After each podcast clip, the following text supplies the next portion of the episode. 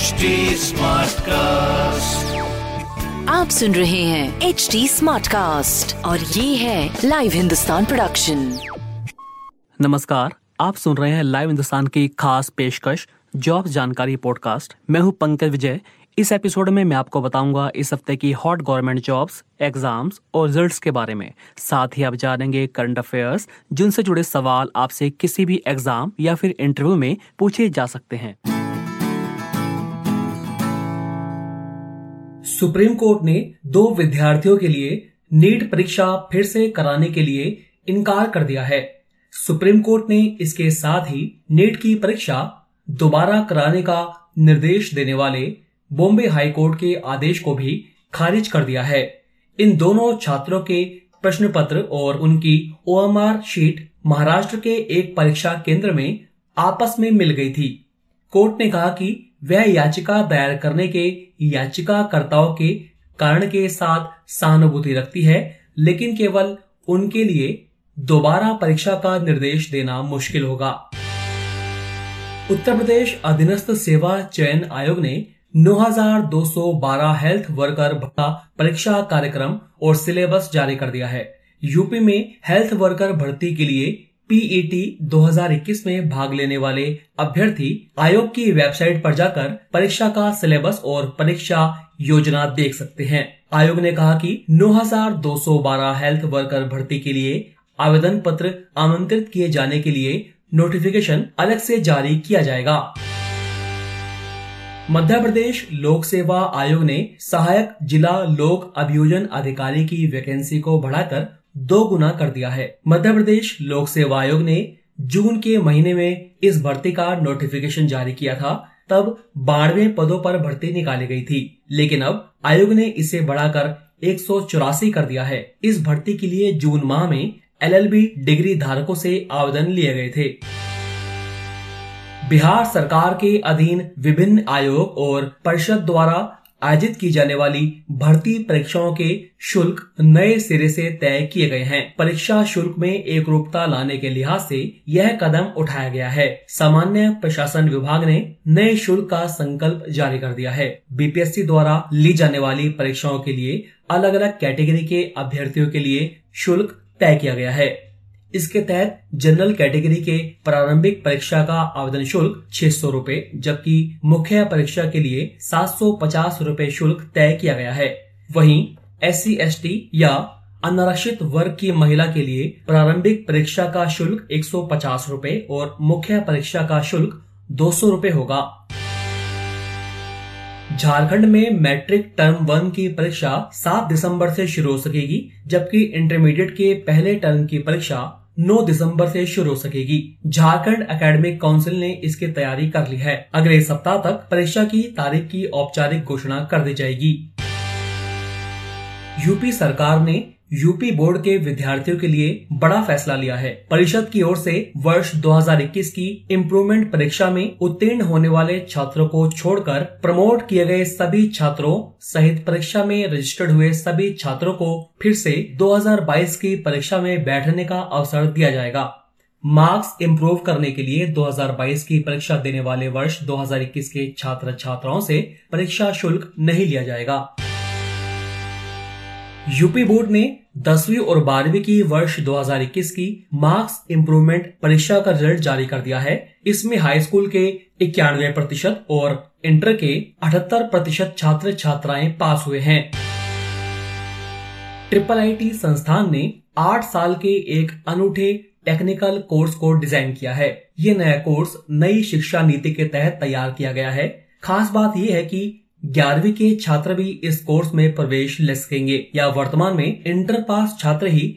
खास बात यह है कि इस कोर्स में बारहवीं पास छात्र प्रवेश ले सकेंगे। एक बार प्रवेश लेने के बाद आठ साल में सर्टिफिकेट से लेकर रिसर्च तक की डिग्री हासिल कर सकेंगे। इसके साथ ही छात्रों को अपनी सुविधा अनुसार हर सेमेस्टर की पढ़ाई अलग अलग संस्थानों से करने की सुविधा भी मिलेगी। रीट यानी राजस्थान अध्यापक पात्रता परीक्षा की आंसर की को लेकर हाईकोर्ट ने शिक्षा सचिव, प्रारंभिक शिक्षा निदेशक, राजस्थान बोर्ड अजमेर के सचिव और रीट समन्वयक से जवाब मांगा है। याचिकाकर्ता ने दावा किया है कि राजस्थान बोर्ड ने रीट के आठ प्रश्नों के उत्तरों को सही होते हुए भी गलत माना है, जबकि बोर्ड की किताब के मुताबिक उन आठ प्रश्नों के जवाब बिल्कुल सही है। रामेश्वर प्रसाद शर्मा की याचिका पर कोर्ट ने शिक्षा सचिव, प्रारंभिक शिक्षा निदेशक, राजस्थान बोर्ड अजमेर के सचिव और रेट समन्वयक से 26 नवंबर तक जवाब देने के लिए कहा है। हरियाणा बोर्ड ने हरियाणा टीईटी का नोटिफिकेशन जारी कर दिया है और इसके लिए आवेदन की प्रक्रिया भी शुरू हो चुकी है। हरियाणा के सरकारी स्कूलों में जो युवा टीचर बनना चाहते हैं वह इसके लिए अप्लाई कर सकते हैं। उम्मीदवार हरियाणा शिक्षक पात्रता परीक्षा के लिए बी एस ई एच की आधिकारिक website B S E H dot O R G के माध्यम से आवेदन कर सकते हैं। ऑनलाइन आवेदन करने की अंतिम तिथि 25 नवंबर है। राजस्थान में शिक्षक भर्ती के लिए रिट पात्रता परीक्षा के बाद फाइनल चयन के लिए एक और परीक्षा शुरू हो सकती है। गहलोत सरकार इस पर विचार कर रही है। मुख्यमंत्री निवास पर आयोजित शिक्षा विभाग की समीक्षा बैठक में इस पर विचार किया गया। बैठक में इस पर विचार हुआ कि अध्यापक भर्ती प्रक्रिया को बेहतर बनाने के लिए पात्रता परीक्षा के बाद चयन के लिए अलग से परीक्षा हो। हालाँकि वर्तमान में जारी इकतीस हज़ार शिक्षकों की भर्ती में यह नियम लागू होना मुश्किल है क्योंकि इसका नोटिफिकेशन पहले ही जारी हो चुका है। महाराष्ट्र बोर्ड अकेडमिक सत्र 2020-2021 के दौरान दसवीं बारहवीं कक्षा के बच्चों से वसूली गई बोर्ड परीक्षा की फ़ीस उन्हें वापस लौटाएगा। बॉम्बे हाईकोर्ट के निर्देश के बाद बोर्ड ने परीक्षा शुल्क वापस करने का फैसला किया है। कोर्ट ने यह निर्देश उस याचिका पर सुनवाई करते हुए दिया था, जिसमें सवाल उठाया गया था कि राज्य बोर्ड को दसवीं और बारहवीं परीक्षा फ़ीस के तौर पर करीब 150 करोड़ रुपए मिले थे, लेकिन उसने परीक्षा रद्द करने के बाद छात्रों को यह फ़ीस नहीं लौटाई। कोविड 19 महामारी के चलते महाराष्ट्र बोर्ड ने दसवीं और बारहवीं की परीक्षा रद्द कर दी थी।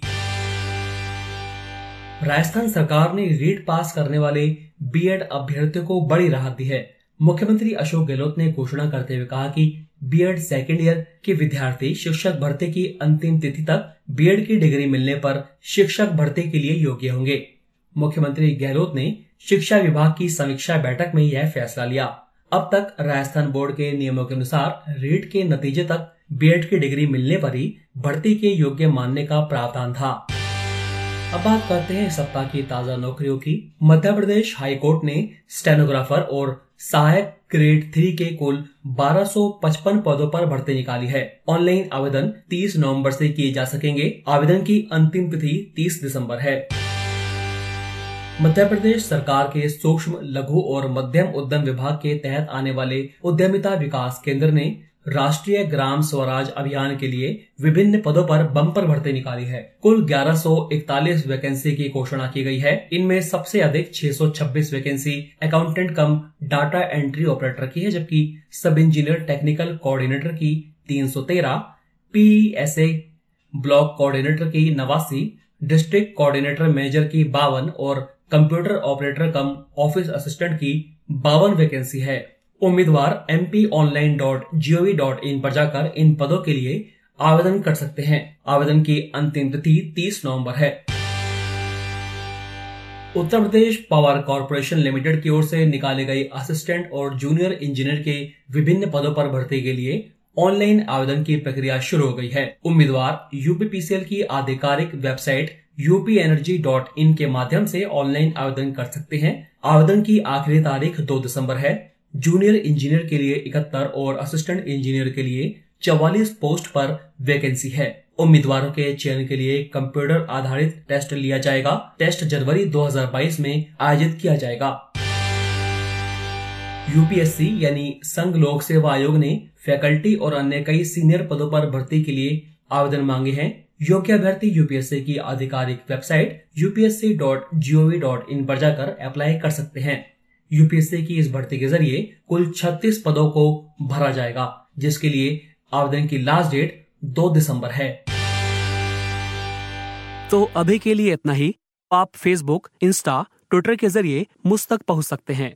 हमारा हैंडल है at H T Smartcast आप सुन रहे हैं एच टी स्मार्ट कास्ट और ये था live Hindustan production smart Smartcast.